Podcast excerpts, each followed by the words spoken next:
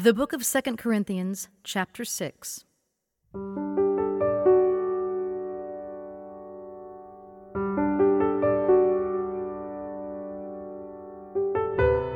Working together with Him, then we appeal to you not to receive the grace of God in vain. For He says, In a favorable time I listened to you,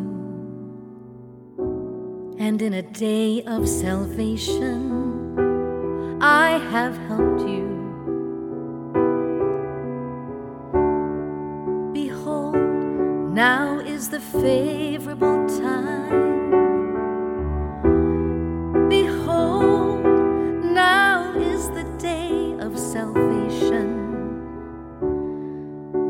No obstacle in anyone's way, so that no fault may be found with our ministry. But as servants of God, we commend ourselves in every way by great endurance in afflictions, hardships, calamities, beatings, imprisonments, riots, labors, sleepless nights, hunger, by purity,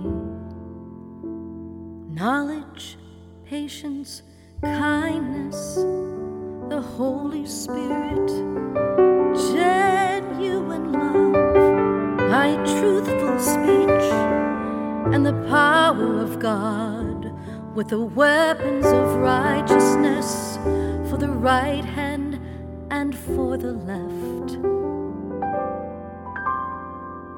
Through honor and dishonor, through slander and praise, we are treated as impostors and yet are true, as unknown and yet well known, dying and behold, we live as punished and yet not killed, as sorrowful yet always rejoicing, as poor yet making many rich, as having nothing yet possessing everything.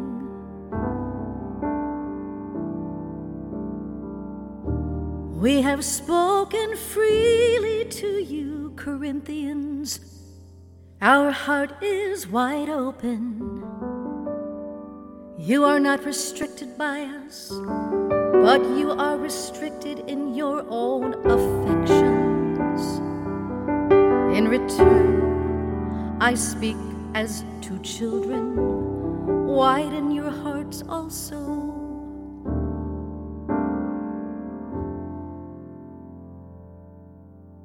Do not be unequally yoked with unbelievers.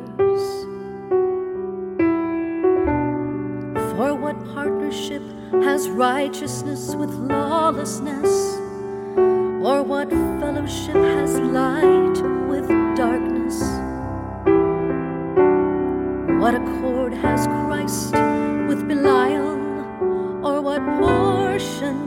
does a believer share with an unbeliever? What agreement has the temple of God with idols? For we are the temple of the living God, as God said. I will make my dwelling among them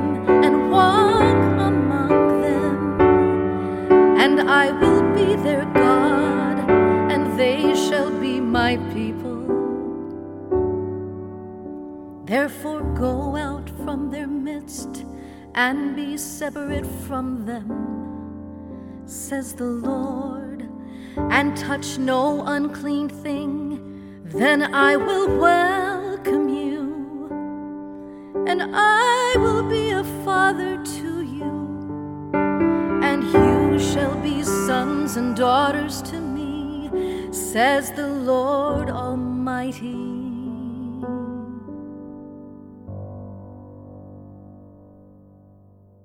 Living Water is produced for the Bible Translation Movement in association with Lutheran Bible Translators. Visit lbt.org and illuminations.bible for more on the Bible Translation Movement. Experience Scripture.